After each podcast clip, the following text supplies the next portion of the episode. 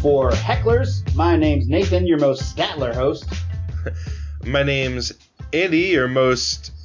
Uh, you know, I don't even care what the name of the other guy is because his. It was Waldorf. Well, it doesn't matter what his name was because he wasn't funny enough and he wasn't grouchy enough. I am grouchier. And I'm Pat, and I'm your uh, the frog host. Hmm. Oh, that's pretty good. We we've never Oh, wow. pulled out your Kermit impression before. Oh well, you know, I got a couple of impressions just lying around. You know. Oh my gosh. I had this college professor who looked like a tall version of Milton from the office space, but he sounded like Kermit the Frog. He was a trip.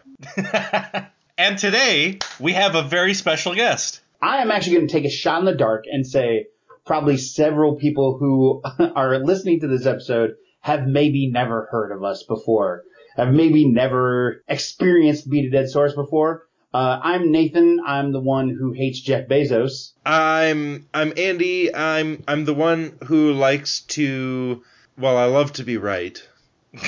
Okay. I think that's all of us, but yes. And I'm Pat, and I like to think about space. Space. That's true. You do like to talk about space. But anyway, every week we uh, get together and try and mock each other's opinions on this, that, or the other thing. And um, this week we Which, to be fair, isn't hard because you always just go bring it around to Jeff Bezos all the time. Uh, he sucks so bad. But anyway, this week we had an extraordinary opportunity, and Andy, you were the one who like made this whole thing happen. So like, what happened? How did it come about? I, I follow a few comedians and other kind of celebrities that I like. I'm a little bit, you know, as as previously referenced, uh, I, I I'm a I'm a grouchy individual. Uh, I'm a harsh critic, so I don't follow that many, but I do follow a few celebrities and comedians and actors and whatnot. And one of them is Steve Hofstetter. I've been into him since college. Um, I, I found him in co- when I was in college. I guess he was probably, I think he's only a few years. A time when you're I don't know. experimenting around. Anyway, Yes, but he was just well he was just getting started in comedy and and I was you know in college so I wanted to like be cool and know the the new up and coming dude. And uh, uh Steve was great. He was hilarious very funny and kind of started to develop at the time this this shtick I guess of kind of knocking down hecklers. So um I've I just kept following him through the years. I follow him on, you know, on, on YouTube and on, on Facebook and Twitter. And I saw a couple weeks ago a, a little post he made saying, "Hey, I'm going to be driving across the country and I'm going to do some podcast interviews. Hit me up, book me." So uh, I Hell got yeah. with the fellas here, and I and and the thing that was remarkable to me was that that tweet specifically said, or the Facebook Yeah. post, I guess it was, specifically said, no matter the size of Yeah, your podcast. That is exactly our size. right. yes. Our size is no matter. the size of our podcast is too embarrassed to say. so And yet. it's remarkable that he was willing to give us his time. Yeah. So It was really awesome because he's, you know, he's a pretty well established person. I mean, he's not an A-list celebrity. Uh, he actually even talks a little bit about his his celebrity status in the interview. right, easily the most famous person I've ever talked to. Easily, and um, and as far as I'm concerned, I mean, he may as well be John Mulaney. Right. Yeah, he's he's amazing. Anyway, uh, I know people want to hear more from us because that is definitely why they've tuned into this episode. Uh, don't but think why don't we go ahead and join our previous discussion with Steve Hofstetter? See you on the other side. Woo! Let's go. Oh yeah!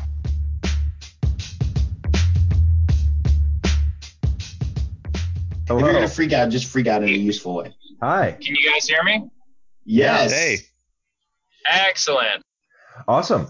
Well, thank you so much for doing this. I'm Andy. I'm Uh, Pat. I'm Nathan. That's a lot of Hello, names to throw at you. Uh, I'm up to two. Are there more than 2 I'm I'm Pat. So Andy. oh, I'm Nathan sorry, Pat. Pat. Two, two is my max. Okay. Yeah, well, and- shit. All right.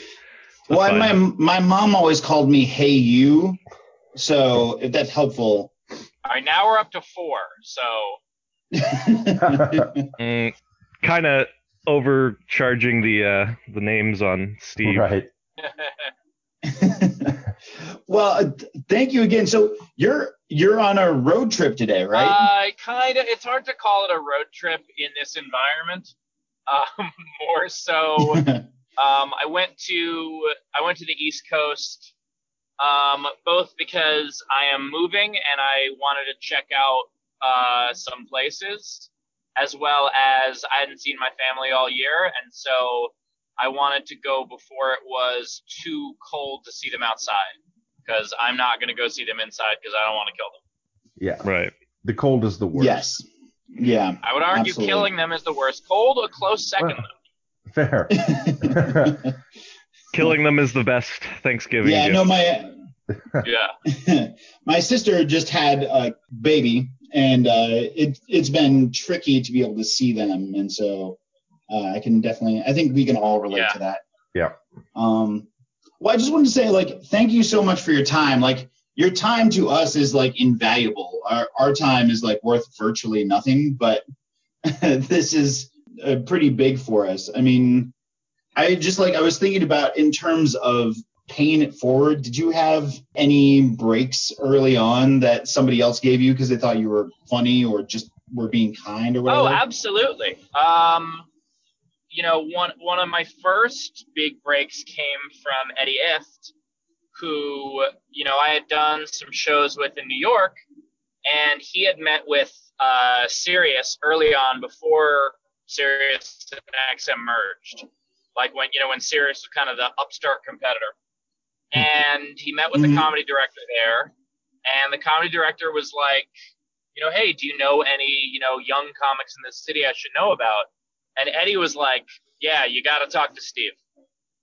And they brought me in for a meeting. I accidentally pitched a show. Really, I was just making fun of other shows. And I said, um, I said, because I was making fun of how, like, at the time it was like Premium Blend and Tough Crowd and like all these shows on Comedy Central. And I said, we should just do a show how they book, call it four quotas, and have every show just have a white comic, a black comic, a female, and a wild card. and the comedy director laughs and he goes, That's great. You want to do a pilot? And I was like, Yes, that's what I meant. Yes. Um, but yeah, but it was Eddie's introduction that made that happen. You know, that was absolutely huge. Um, though, in a long, winding route of how I got Ferguson, the original introduction to one of the bookers was from Jim Gaffigan. oh, nice. Um, yeah, where you know I and and that came from helping Gaffigan with MySpace.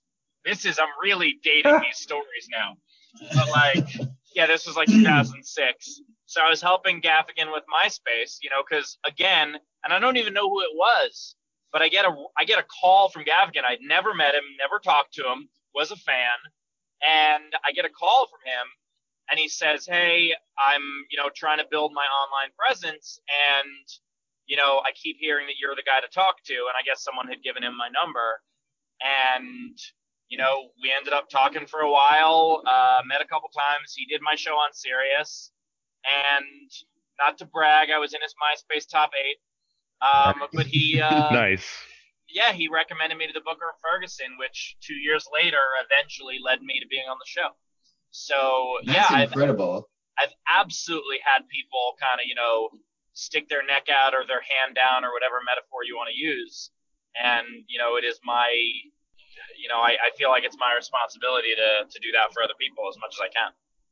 That's great. That- I, That's the I way did to get into boomers is that uh, they don't know technology. So help them help them with technology. I did some telegraph work with Fatty Arbuckle uh, early on, so I can No, I think I think that's really important. To how many how many Telegraph followers did you end up having? I think we were up to eight at the end. It was. I oh my God, that's two off of the record. That's incredible. Yeah. um, is there? If you found? Is it like tricky to stay creative and active? I know your YouTube page is like you are pretty darn active and keep on releasing new content. Um, but have you found this difficult during the pandemic? Oh, absolutely. I mean, I I very thankfully was touring super hard the two months before the pandemic, and because of that, I had you know, 50 shows to draw from that I hadn't released anything from yet. And because of that, I've still been releasing new content this whole time. It's just new from January, February. um, one of the things it's starting to do though now is it's starting to have me really analyze okay, why do people like the things they like? What can I do to recreate that off stage? You know, and, and kind of just get a little bit more creative Yeah, on how that can, how that can work. it's probably hard to like hire up someone to come in and pretend to be a heckler for you in a studio, right? Oh God, I would never get get the idea of that out of your mouth. That's terrible. We're gonna cut that question. That question's not gonna make air, Yeah, so don't worry about I, it. appre- I appreciate that. Yeah, that's uh, it's it, it's always funny to me when someone uh like I posted something on Instagram yesterday. I posted a heckler clip yesterday from like five years ago, and you know there were some of the comments, two people in the comments who were just like, "Oh, these are staged," and one of them was like, "This couldn't possibly happen," and I'm like, "You're literally doing what the guy was doing." Oh my god. you, you find it hard to believe that there are self-important assholes who are trying to interrupt my flow? And uh, you know, and uh, the other one was just like, "All you post is heckler clips," and I'm like, "Do you think? Do you think I can go do new shows right now? Of course, this is an old clip, you idiot." You let the you let the Better Business Bureau know that when you interrupted my show and I responded, that was very rude of me.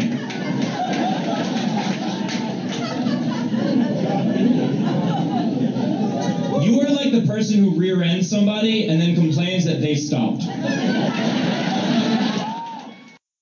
I kept on thinking, I've listened to a bunch of interviews you've done, and like everybody loves to talk about the heckler stuff. But like one question I haven't heard you answer is like I keep on thinking about Billy the Kid, like gunslingers coming up to him because he's sort of like the most famous gunslinger. Because you're Yeah. the most famous like heckler guy, do you think people come from like all around to come heckle you at your shows? Like, you get more of those than a normal comic would? No, I I don't. Um, I mean, first of all, people who tried to outsling Billy were people who were gunslingers themselves, and that's a huge difference. Um, you can't make a living as a heckler. Um, the there are plenty of people dumb enough to see this and go, "Oh, I want to be, I want to be the guy that gets embarrassed in front of everybody for perpetuity." But none of the a none of those people are are, you know, smart enough to figure out how to follow through. Um, and also, they don't typically have disposable income for tickets. Now, the Mini fact check. Hey everyone, Nathan here. I'm not sure if this technically counts as a mini fact check, but I thought this is as good a time as any to talk about cell phone signals. They suck sometimes. As we talk to Steve, he's actively driving through this great, wide open land of ours that often has spotty cell reception. Luckily, this only happens twice, and this is the worst version of it. If you have trouble understanding him here, Steve says, everyone wants to see it, no one wants to be it. Ooh, I also wanted to mention that you can find all the comedians and different things that Steve mentions in the show notes for the podcast, or as we like to call it, the doobly doo. I'm still pretty excited we got to talk to him. This is going pretty well, don't you think? Mini fact check. everyone wants to see it. No one wants to be it. Um, Hmm. I have had plenty of people come up to me after shows and either say, "Oh, I'm so glad I got to see you handle a heckler on this show," or "Oh man, it's time." Only once in my career that someone actually like tried to heckle purposefully. We kicked him out of the show. I deleted the footage. And then just because I'm this kind of petty and thought it would be hilarious, on his way out of the show, I said, I can't wait to put this clip up on YouTube.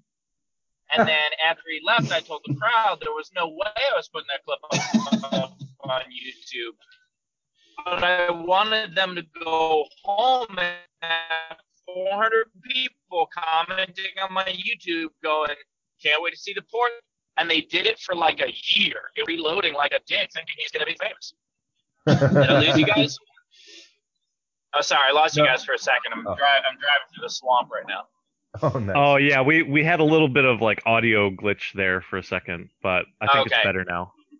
All right, cool. You just were auto tuned for a quick minute. Has Oh, anyone nice. ever come and yelled "free bird" at you? Uh, no, I definitely get some weird stuff yelled at me. Ian, I do a Q&A at the end of every show, and that's also part of why people don't purposefully heckle because the people who know my stuff also know about the Q&A, and they know that if they want their shot at fame and you know getting on my YouTube channel, I mean if that's fame, um, you know if they want their shot at that, they can ask me a fun question, and you know be a ridiculous person then, and then it's fine. Um, you know, but I think that, yeah, if the reason I have, I do think I have more hecklers than the average comic, but it has nothing to do with the clips. It's because of a couple things. One, I do political material in places that don't want to hear it. Mhm. Um, two, I perform 300 shows a year, an hour a night. Every now and Oh, then, wow. I'll get some, I'll get some open micer being like, "Psh, "I didn't get heckled at all last year." I'm like, "Well, you did five minutes three times, so the odds that you're gonna get heckled, you know, I'm I'm performing at the end of the show when people are drunker, and I'm going for longer. So the Yeah. odds, and I'm doing it more often. So the odds that I'm get heckled are more. Um, but more so, I I don't steamroll at all. When someone's talking, I try to make an example out of them. And if you notice, I've had a couple of different heckler clips start out with me being like, "What'd you just say?" Mhm. Whereas like a more well-adjusted comic might ignore it and move on, but I don't have that capability. you just draw it out. I think you're in Arizona, but I died with your um, OJ bit, uh, the Heisman bit after uh, you were talking about abortion. I Oh believe. yeah, that's uh oh man, that's an old. For a second, I was like, "What OJ bit did, did I do?" And then I yeah, I forgot about. It. Dad said that because he won the Heisman, it was a good decision he wasn't aborted. Not because he grew up to be a good person. Not because he grew up to have a loving family. Those didn't matter at all. Just because he won the Heisman, that's why it was a good decision he wasn't aborted. Here's my uh, take on that. Uh, you know who else won the Heisman? O.J. Simpson. So, like, how about we wait like 30 years? Because he aborted two other people, and you, you can't. Oh man, well, you like. I've been revisiting. You, I have to admit, you're one of my like guilty pleasures on YouTube because, again, like you you hit a certain algorithm from time to time in YouTube, and now you're like in you're you're Yeah. in my uh, history. So like it gives me uh, you to me all the time. But I, I, I, um, been a I've definitely fallen down that. Yeah, it's What? a it's a sort of a Schadenfreude uh, kind of thing, but I, I get a I lot of appreciate enjoyment. it. Thank you. Do you think dark comedy is like the same as it ever was, or do you think people are more like sensitive now? I think it's getting better. Oh, I that's honestly good. Think, I honestly think it's getting better because it's getting it's getting more careful and it's getting stronger because of that. Like it used to be that you could do something for shock value. There's no such thing as shock value anymore. We've heard everything. Hmm And so now, in order for a dark joke to work, it really has to be clever. And to be able to do Mhm. a dark, clever joke from a compassionate standpoint is a difficult tightrope to walk. And I will I will go on record and say this. I love Seinfeld, one of my heroes. I absolutely disagree with his assessment of PC response at college campuses. Because the joke you're familiar with the uh, with the interview I'm talking about?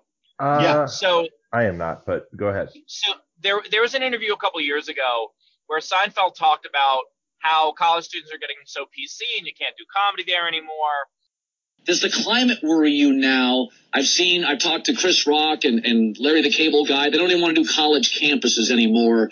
I hear that all the time. I, I, I don't play colleges, but I hear a, a lot of people tell me don't go near colleges. They're so PC. Here, I'll give you an example. My daughter's 14. Uh, my mother, my mother, my wife says to her, um, well, you know, in the next couple couple of years, I, I think maybe you're going to want to hang around the city more on the weekends so you can see boys. You know, my daughter says she says that's sexist. Isn't that, you know, it's amazing. That they they they just want to use these words. That's racist. That's sexist. That's prejudice.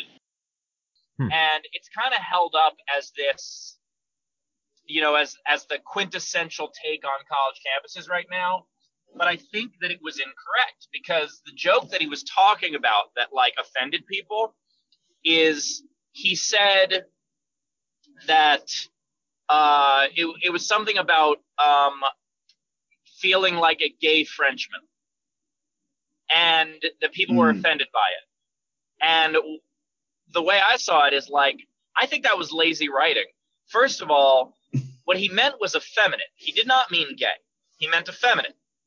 And also, it had nothing to do with, you know, the, the person's nation of origin. And so it was lazy writing. And it's weird for me to say that about anything Seinfeld's ever done hmm. because he is one of the least lazy writers we've ever had. But I believe that particular joke was lazy writing, and he's a better comic than that. And the reason it didn't work is because it was lazy. Sure. That makes sense. Yeah. So so I there's get- still no to- no topic that's too taboo. It's just like the way that you have to approach it needs to evolve or adapt. Do you think it's changed over time? Is it harder to do dark comedy now than it used to be? Absolutely not. Well, it is harder, but that doesn't mean it's worse. Because what makes it harder is that we have to be more careful, we have to be more thoughtful. Um, but the idea of, oh no, someone got offended too easily. Yeah, look, there are a lot of people in America, especially, that think getting offended is a virtue. But those people can't stop you from being funny. Mm-hmm. If what you did is funny, clever, and comes from a place of compassion instead of a place of pushing other people down, then if someone complains about it, who cares? Right. Yeah, it's- someone's going to complain about everything. You can't you can't make yeah, you, everybody you happy. do a joke about how you love a sunny day, someone else likes the rain. You do a joke about how you love cats, someone's a dog person. It Mhm. doesn't matter if someone disagrees with you. Right. I find a lot of comics who complain about like you can't make a joke about anything nowadays just aren't funny. And they're like upset, they're butthurt that people aren't laughing at their terrible comedy. Yeah. Oh no, I was just gonna say the idea of you can't write a joke about anything. A lot of people who say that, I'm like, you haven't written a joke in ten years. What are you talking about? yeah. Um, you specific you, you brought up earlier that you tend to do a lot of political comedy in areas that are not really interested in hearing it, and it's a bold choice. Um, and I appreciate it. That I get a good kick out of watching the uh, the rednecks get all pissed off that you don't appreciate their president. But uh, why is it that you do that and push those buttons rather than you know maybe endearing yourself more to those people? it's the the whole reason I'm a comic is to say something. You know, Tom Simmons, who I, I love Tom, and he had if you're unfamiliar with his work, he's so prolific and he's got so much great stuff. And he I, I saw there was a Facebook thread once where people were having, you know, that kind of conversation Mhm. about like, oh, you're risking offending half your audience and all this dumb stuff like that. And uh, Tom said, weird. I got into comedy to say something. Like, why are you doing comedy? Like, are you doing it just because it's a job? Okay, that's fine, but admit that. And the people who tell me that because I'm, you know, doing stuff from a progressive standpoint, that I'm losing half my audience, I want to see them walk into a dress store and just be like, oh, you're losing half your audience. You're only making dresses. what are you doing? yeah. Like I- I'm a I'm a specialist, like anybody is. No one and the thing I realized a long time ago is that no one ever drives two hours to see someone they kind of enjoy. Yeah. Hmm. You want to you want to actually make fans who will actually support you, then you need to resonate with people. And the way to resonate with people is to be true to who you are because then your audience will find you. Right on. Yeah, we. I mean, we sort of have a similar uh, approach to how how we've handled the uh, soon-to-be former president on our previous episodes, and we're very much looking forward to getting away from some of the political stuff and just being able to breathe and talk about other things for a while.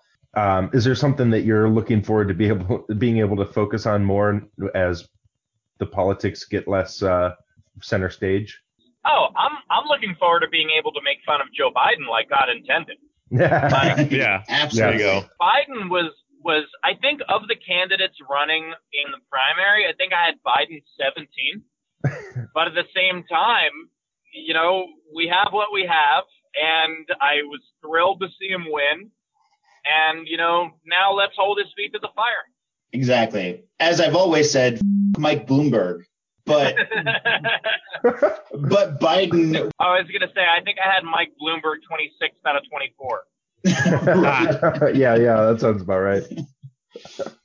So, I do you think that Trump was good or bad for for comedy? Like, was it easier to make jokes, or was it harder because like it's not even funny anymore? Well, the week the week after he won, I got reminded why I'm a comic in the first place. I had an energy to my stand up that I hadn't had in a long time. Because I started as a comic under Bush. And Mhm. you know, my first two, three years in, when really as a comic, you're just trying to find what's funny. You know, my first two, three years in, I was pissing people off because I was so mad at what was going on. and that's not the best way to grow. But, you know, then for eight years, for eight years, I felt like the consensus supported me. And there's a great quote from Bill Hicks the comic is the one who who says, "Wait a minute," as the consensus forms. And so Trump getting elected made me remember what I was supposed to do in the first place. But that's not my fault. Or sorry, that's not anyone's fault but my own. That's my fault. Hmm. As a comic for not doing enough and saying enough things.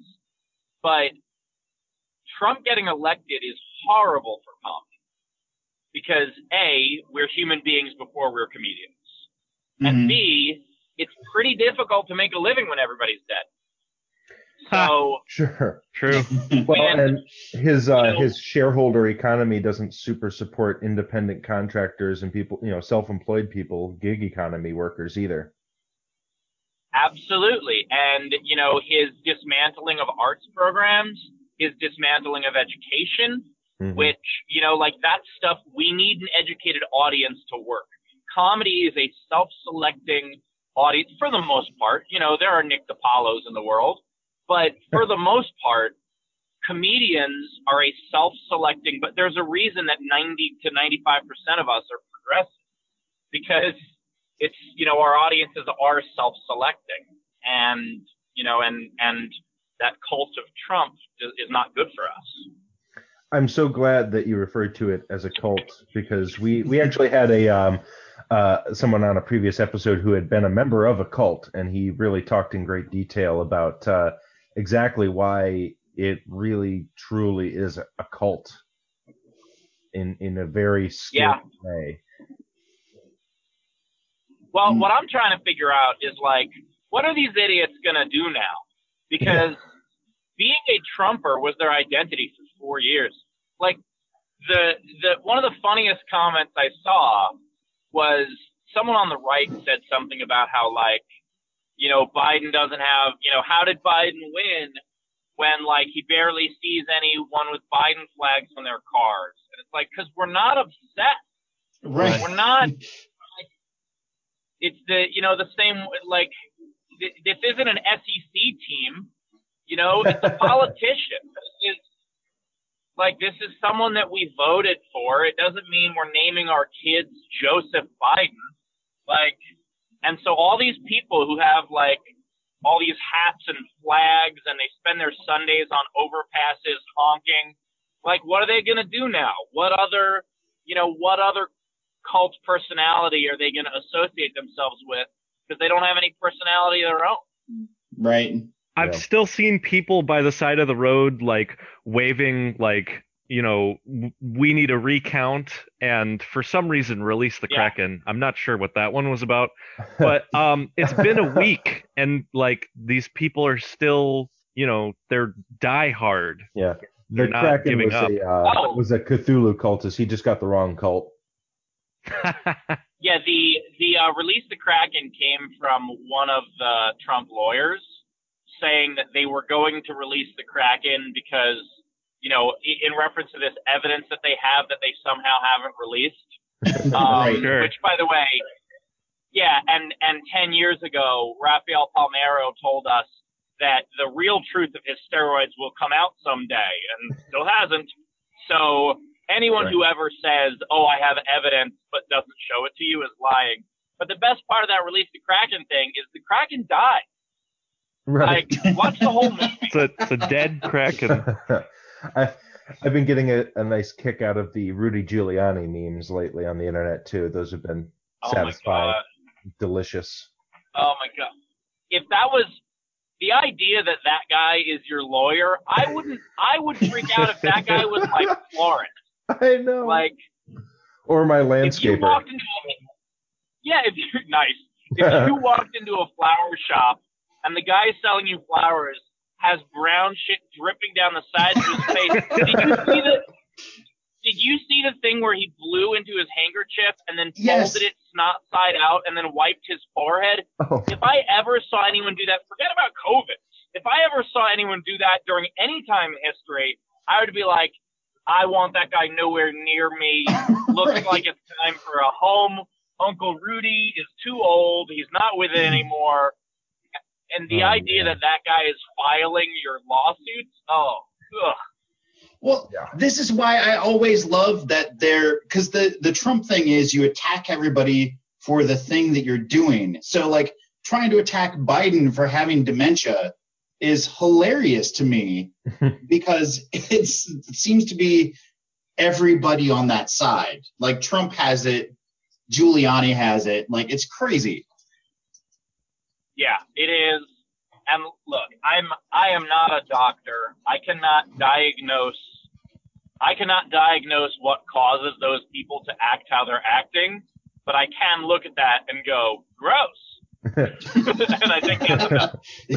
yeah, you wipe boogers on your face, dude. That's not great. That's not a good sign. Yeah.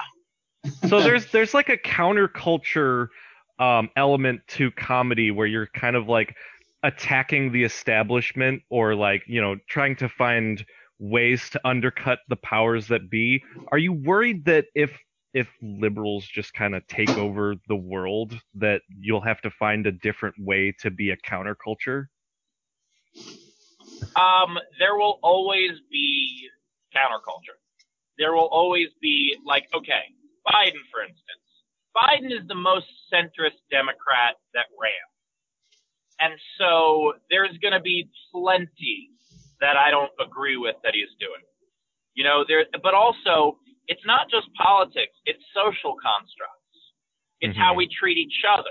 There's Yeah. so many other things to talk about. One of the things, so the hour I'm working on right now is basically about losing my dad. And part of what I talk about is how we perceive grief in this world. I, And i'm sorry to hear that that's terrible Yeah. Thank you. I, I appreciate that. And and so the we can elect anyone we want to elect, and that's not going to change how we judge each other for grief. Like there are things, there are so many other things to talk about that I don't think we need to. I I'm not worried that material is going anywhere. Right. Hmm. Yeah, Jon Stewart, uh, when Bush was going out, was asked like this question over and over again, like, "What are you going to do? uh, Like now that you don't have a Republican president, are you going to have material?" And his thing was always like, "It will be bad for me if there's less hypocrisy, because that's what we're looking for. We're not looking to shit on Republicans. We're we're out to call out lies and hypocrisy. And I like keep on thinking about that with with Trump leaving. Like there's there's plenty of stuff to talk about. We're not gonna we're not gonna run out of stuff. Yeah, there's there, there's also you know there's also QAnon people in Congress now. Like there's I'm I'm Jewish. Anti-Semitism isn't going anywhere. I got a lot to talk about. hmm Sure. uh, So you were supposed to uh, you were supposed to come to Cleveland uh, to PJ McIntyre's like a, a month ago, uh, but shockingly for some reason you've been having to cancel a bunch of shows. Uh, I'm not 100% sure, but have you been to Cleveland before? Uh, yeah, I've been to Cleveland many times, and actually, speaking of hypocrisy, one of the most ridiculous things in my career happened in Cleveland, where uh, I played uh, I played this rock club, um, and I'm I'm like blanking on the name now. Was Winchester maybe? Was there a Winchester? there is a place around called the Winchester. Yeah, and I, I don't want to, you know, impugn anyone if I got the name wrong. But anyway, the so uh, I had done a show there, and you know, went pretty well. And then my, you know, uh, my manager reaches out to get rebooked, and the guy rebooks me. But in the time in between, I had done Ferguson, and the last joke I did on Ferguson was a joke. Ba- ba- I'll, I'll run through it quickly, but basically it was uh, the Bible is the most bought and sold book in America every year, but last year number two was Harry Potter, which means a book where a boy magician defeats the evil lord of the underworld sold better than Harry Potter. The fun little business. Oh man, I love that. better- I love that joke so much. Thank you. It's better with delivery. But anyway, the, uh, the, the the reason I go through the joke is to let you exactly to let you know exactly what offended the guy. Hmm. And so the guy basically, you know, said I was being disrespectful and that, you know, he, we had already rebooked, had a contract, and the guy said that, um, he was going to still have me there, but he was going to give me a talking to about religion and being respectful. To wow. which my, to which my manager responded, I don't recommend you do that. like he's going to murder you. And Yeah. so what I what I did was and so then the guy basically said that I needed to be respectful to religion or he was gonna pull the date. And so I told my manager, I said, I was like, fuck him, cancel the show. Like, if he doesn't want to honor the contract, we're not going to. I will find another venue in Cleveland, which I did. Um, I found a place called Anatomy, run by an absolute sweetheart, this guy named uh, Tino, super nice Mhm. guy. Yeah, I know that place.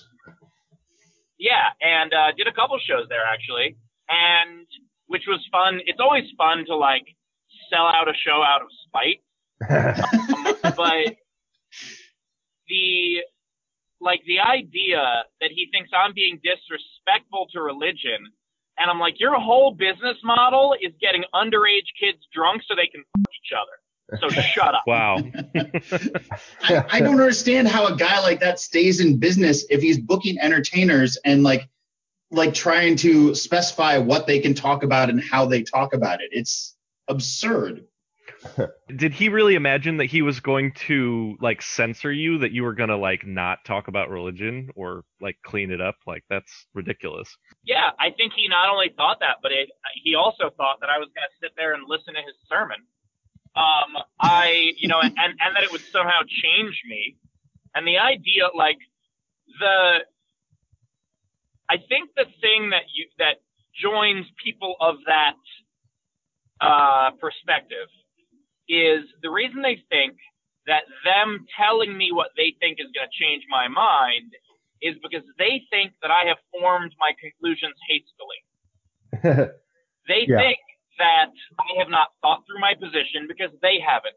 Because all they did Right. was listen to three podcasts and that's how they found their opinion. And they didn't actually, you know, research it for themselves. They didn't actually read. They didn't actually talk to people. They just believe what their dad told them or believe what they heard on the one show they listened to or whatever it is. And so they think other people are like that also. And the, there are, I, I say, I've said many times, principles are expensive. They are. I had to be able to afford telling him to fuck off. And there is something that you have to pick and choose when you do that. Some of the best advice I ever got was um, Matt Eisman, who is one of the one of my favorite people in comedy, just the, the nicest guy. And he, I, was really mad about something once, uh, where there was a booker who double booked, um, you know, and this is just like a regular show at a club in LA, but he double books. He doesn't tell me until 45 minutes into the show that I'm not going to go up and then invites me back next week.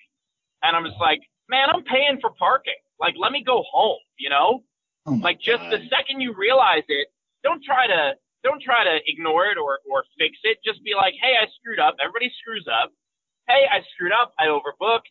Is it cool if you come back next week? And I've been like, yeah, no problem. I'll go home. But instead, he made me wait for an hour, and uh, I I was at the you know I was at I was at a club the next day, and I was talking to I was talking to Matt, and I was telling him I was like, he tried to book me for next week. I want to tell him to to you know to go fuck himself. Like, what would you do? And Matt said something so profound. He goes, until you are big enough to tell everyone to go fuck themselves, you're not big enough to tell anyone to go fuck themselves. that is well and I was put. like, God damn it, I hate that you're right, but you're right.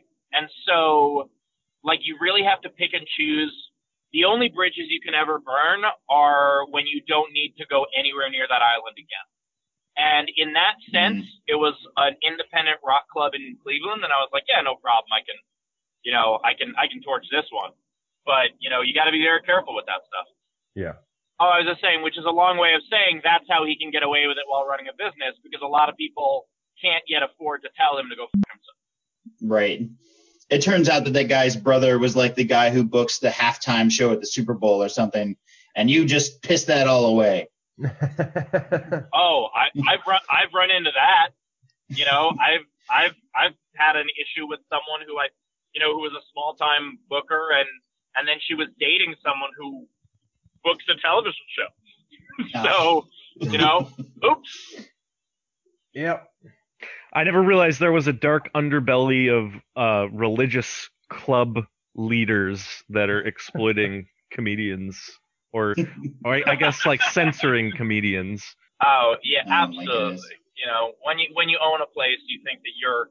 It, it's ironic that he thought his word was gospel. So Andy had uh, the forethought to go to a fan page of yours and tell people that we were lucky enough to talk to you for a little bit and ask them if they had any questions we wanted to ask you. Um, A lot of your fans have remarkably dumb questions, uh, but we did like mine Yeah. a few. It was really Um, concerning. um, uh, Although what, how, what kind of? I mean, bear in mind, some of those questions are because people want to ask something dumb because they know it'll be interested. Like yeah, in my Q and A's, the dumber the question, the more fun it is. Right. yeah, fair enough. Um, so were you a uh, you were a history major in college? I was Where where did you go? uh, Columbia. Okay. And what like what what's your favorite uh, era in history? Favorite epoch? Ooh, um, I've always been fascinated with uh, World War II era, just to try to try to put myself in that mindset of like, how would I handle that? Mm. I think is Mm. and because it also seems so relatable because there are there are people who are still alive back you know from back then. Whereas right, it was, wasn't even that how would long I ago. handle? Yeah, like how would I handle the Black Plague? It's like, well, how would I handle living two years before it started? I don't know, you Yeah. know, but right. but you know the in the time of World War II, there was already you know live entertainment was a genre. There was already you know the the makings of television. There was you know there was already mass media with successful radio shows. Like it's much more relatable to what my life would be. Out of curiosity, this is I'm I'm going off topic here, but um, if you weren't in, if you didn't do like comedy and entertainment, what what would be like your second best career type choice? Um, Well, if if there was nothing entertainment wise, because that Right. gets rid of writing, that gets rid of sports. Um, you know that that I I think probably probably something in sales or marketing. You know, I mean that's Hmm. because there's there's creativity there. Mhm. Um, I would need to do something that would allow me to be creative, Interesting. and it's it's not something I don't I I think I could ever do professionally, but one of my creative outlets is I, I hobby build furniture. Um, you know, I don't I don't Cool. build anything like I don't build anything particularly impressive. Um, you know, there there are comics like Jay Amanapar who could you know open a store, but um, you know, but uh, I I I've built most of the stuff in my home, and one of the reasons I really like it is because unlike a joke, a table can be finished. Gotcha. but I'm pumped. I mean, I think the fact that Oh, you no. build anything Oh, is I didn't mean- impressive. Wait, by the way, I didn't mean finish like finished. I meant like done. I, I didn't mean. God damn it! I didn't even mean to make that pun. Uh, we yeah, we got I, it. I meant. Yeah. Okay. Yeah, no, I, I just meant you. You don't need to expend yourself creatively. Creatively, two years later. Yeah. Although Yeah. you should definitely keep the pun. It was uh, of the highest quality. Chef's Yes. kiss. Well, I appre- I appreciate it. Yeah. I, I meant I meant I meant it. I meant it. I did it ahead of time. Totally planned. So, so with the uh, plague going on and the world ending, so how do you how do you keep your mental strength going, like doing touring and stuff? Um, you know, I found I found having a digital outlet has helped a great deal. Um, it's allowed me to not only be creative but interact with people. Um, I've been working on my next book, which Ooh. you know I, I feel I feel good every time I finish a chapter, and so Yeah. I, I you know I think that stuff is important and you know the advice I'd give to people on that is figure out what figure out what you can do to to make you happy. And there, there's a phrase that I use called shaking the etch a sketch. And it's kind of giving yourself a mental reset.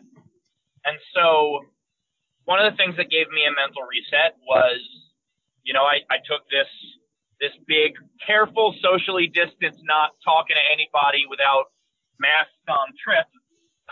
um, but it, it, it, shook up my life a little bit. And I know that not everybody can, you know, is in a position where they can afford the time to do that or the cost of it. But whether it is, you know, driving to a lake nearby and just sitting there for a little bit or or writing something, or if you're not particularly a creative person, you know, maybe it's just calling someone you haven't spoken to in a long time. Just something that makes you feel like you're not in a rut, I think is really important for everyone to do. And whatever that is for each individual person, you just have to figure out what it is. I think that's great advice. I, I know I've had to uh, shake my etch a sketch a few times this year. It's been rough. Right. Um, Yeah. Out of curiosity, do you um, bel- do you believe that there is life on other planets? Um, I believe that there can be.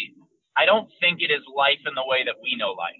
Hmm. Because the ego on humans to think that everything is like us, Yeah. Mhm. like if there's if there's life elsewhere, it might be bacteria or it might be something to that effect, but I- I don't think, you know, the idea that two planets would evolve the same way is pretty scientifically impossible. So Right. the the Star Trek concept that all aliens are basically just humans with wrinkly noses. That's not that doesn't vibe with you. Yeah. The oh yeah, and all female aliens are always hot. Oh, Like yeah, ridiculous. I think that was more about how it was easier to do makeup on humans than it was to try and like constantly come up with like spider creature every week or something.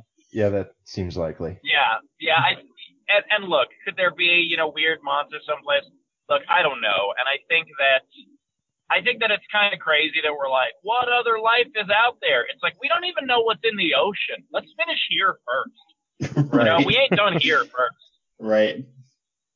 Uh, I know we're kind of up against it here, um, but and obviously this is a little bit backwards because you're w- way bigger than we are. But um, if there were one or two of our fans who hadn't heard of you yet, where could they find you?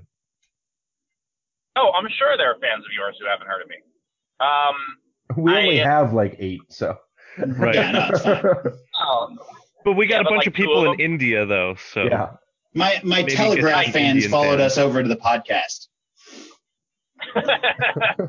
I uh yeah, and, and you know, and I I am not of the belief that I know I'm not a household name. I know that to the people who know me, they know me well, but there's still a ton of people like look, I can go outside and sometimes get recognized, but most days I just walk around. you know? and also I have people ask me if I'm famous, and that's a pretty big indicator that you're not. Um, well, you are to I'm, us. I'm sure I'm sure you get a lot of like, you're that guy. yeah, or how do I know you? Did we go to high school together? You know, it's that level. Right. Um, the you know, it, it does help being a very tall redhead because it's a bit distinctive. Um, but like, I'll put it, I'll put it this way. All right. When I go to, um, I get to go to uh, Ranger games as a guest of the, as a guest of the Garden, which is like my favorite privilege that I get from anything that I get to do because I'm a huge Ranger fan and I grew up in Queens and it's wonderful. Mhm. Um, when I go to the game, a couple of times they put me up on the screen. I'm the level of famous that if they didn't put me up on the screen, two or three people might have come over to me and said hello. And if they do put me up on the screen, they better well put what I do and who I am, or people won't know. They'll think it's the kiss cam and you're really they're- bad at it. Yeah, otherwise they're just like, oh, they're excited that that redhead's in a Rangers jersey. Anyway, so well, we've got uh, we've uh, got Steve Hofstetter YouTube, your YouTube channel.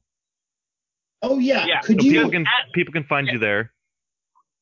So it's at Steve Hofstetter on pretty much everything. If you don't know how to spell Hofstetter, it's likely in the description of the podcast. But it's also I I I'm now I have enough reach that Google will suggest it if you type in most of my name.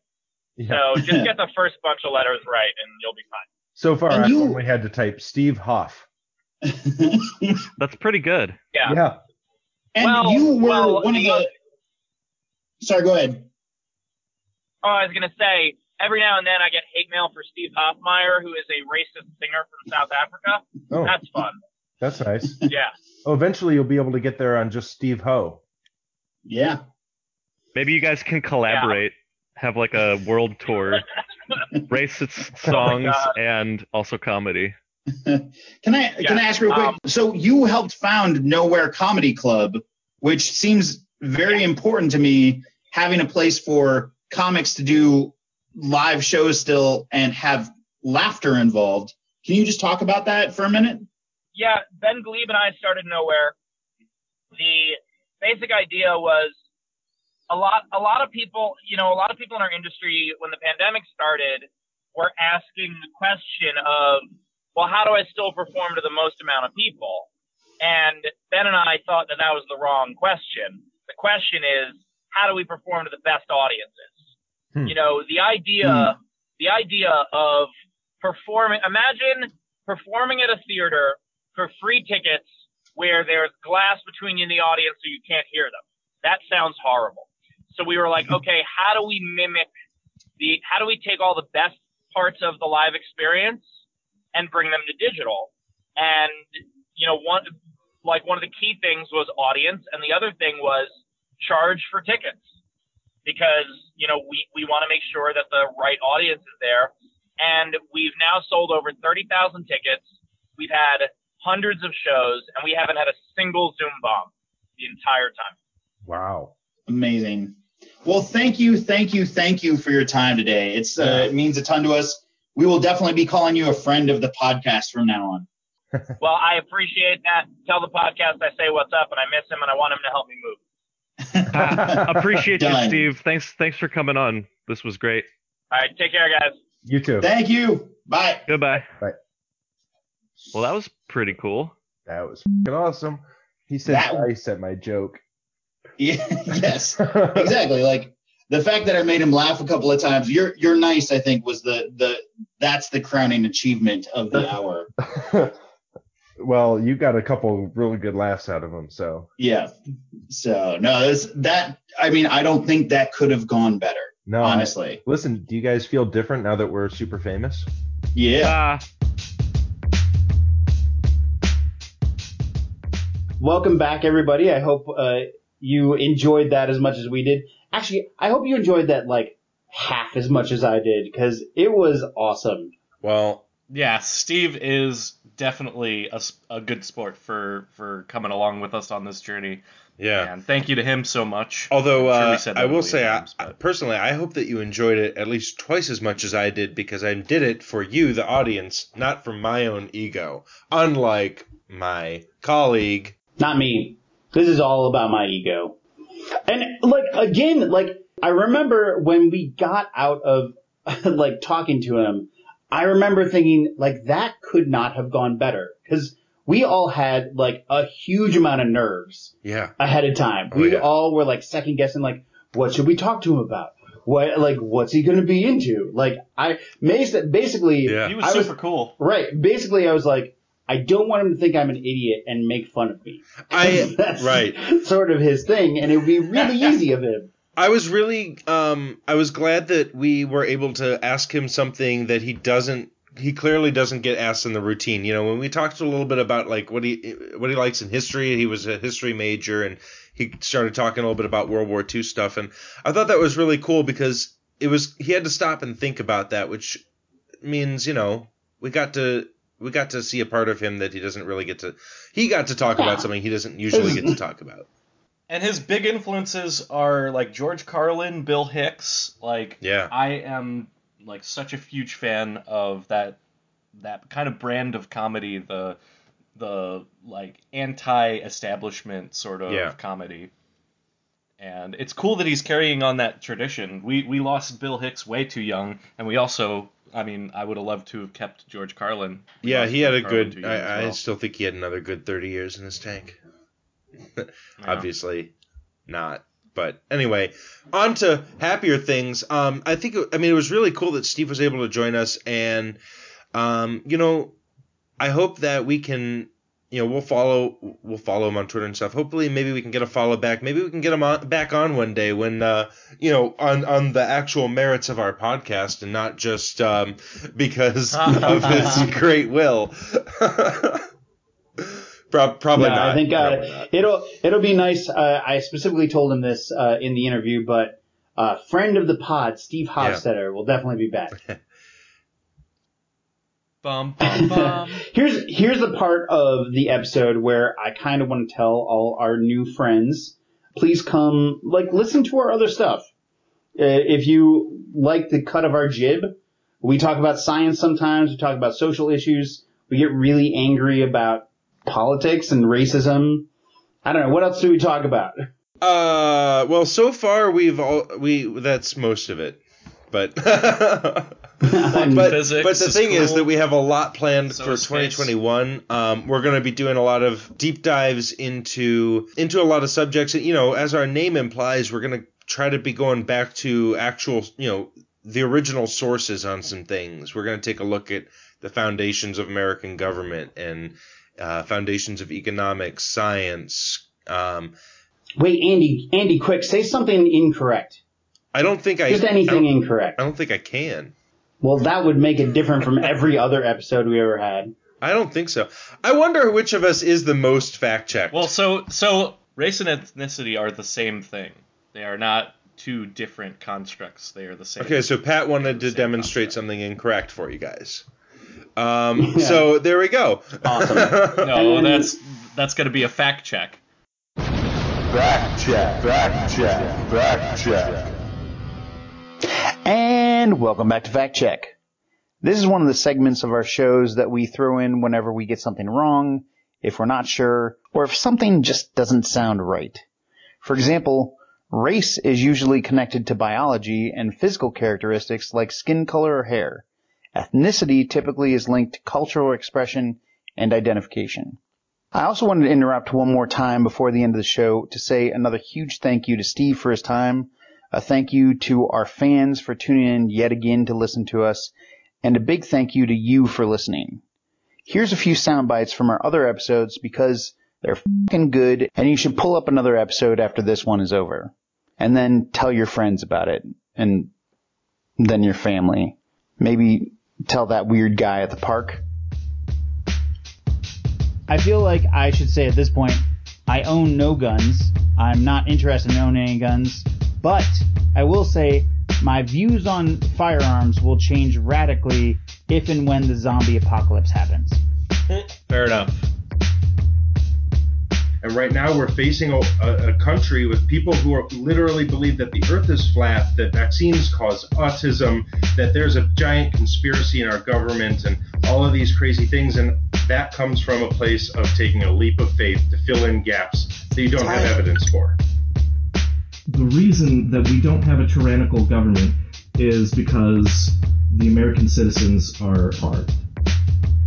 Sometimes you just need to let racists die off. You're gonna you're gonna explain what existentialism is. I am. In fact, I wanted to kind of take everybody back, actually, all the way back to Socrates for just a couple quick Can, minutes. can you give us like to a, lay some a- foundation here? just like a, a clip of a definition of existentialism? Just what what is that? Well, yes, but I, I th- uh, my opinion Is is, it spoilers to? these concepts of existentialism are actually really pretty similar to the whole foundation of, of our modern society, and they seem very intuitive and obvious to us. So their impact and the, the revolutionary nature of it is, I think, kind of lost without going through the, the history. Okay, but just to bring bring people up to speed real quick, existentialism is just if you insist, existentialism in a nutshell would be that existence precedes essence. That's kind of the, the tagline. While I think reusable straws and taking uh, reusable bags to the grocery store and stuff are great, 71% of global emissions for climate change come from 100 companies. So first of all, tax the fuck out of those companies. How willing are we to regulate stupid? I can right now go down to the liquor store and buy enough alcohol to definitely kill me. I can drive my car off of a bridge. Does my ability to do that make it necessary for us to have regulation that is going to restrict the rights of other people to drive a car or to restrict the, the rights of people to purchase alcohol? We get it. You're smart, okay? Fine. Pew, pew, pew, pew. Bow, bow, bow, bow. Um, anyway, I need to come up with a catchphrase. uh, hopefully, we give you something to think about this week. All right, love you. Bye.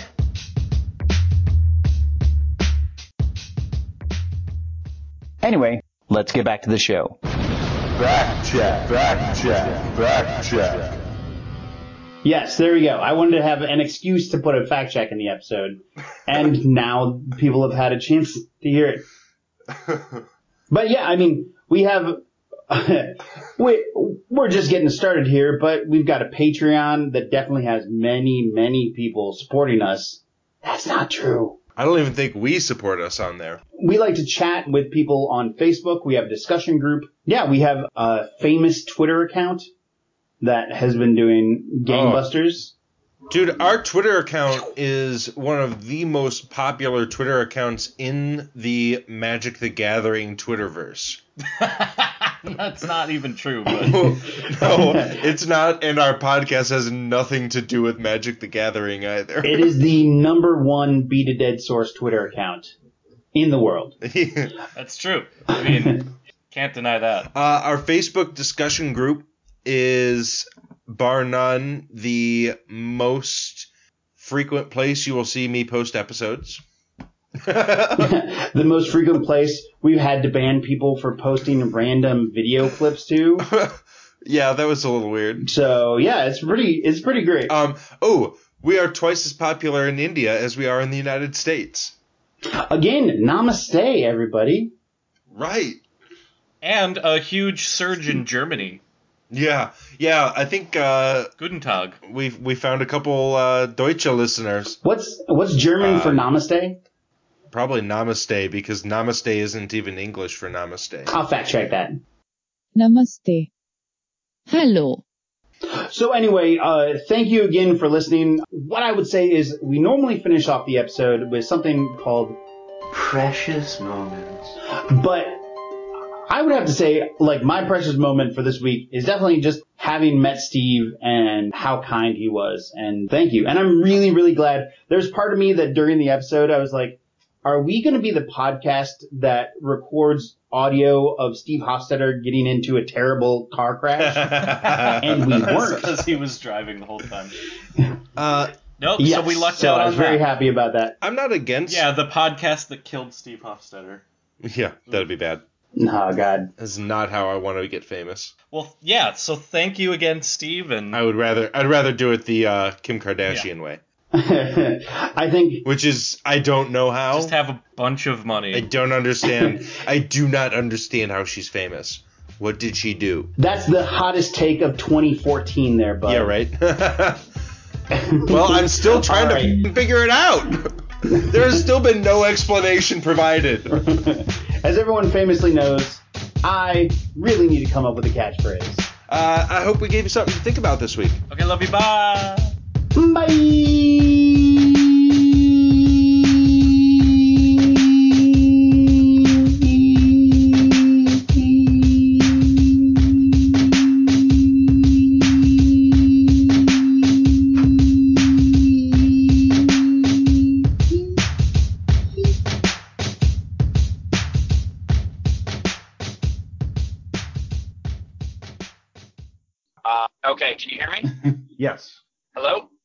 Yes, Yeah. we, could- we Hey, got you. sorry. Okay, yeah. If there, if if it keeps persisting, if there's any way we could do it just via phone, that might be easier because. Uh,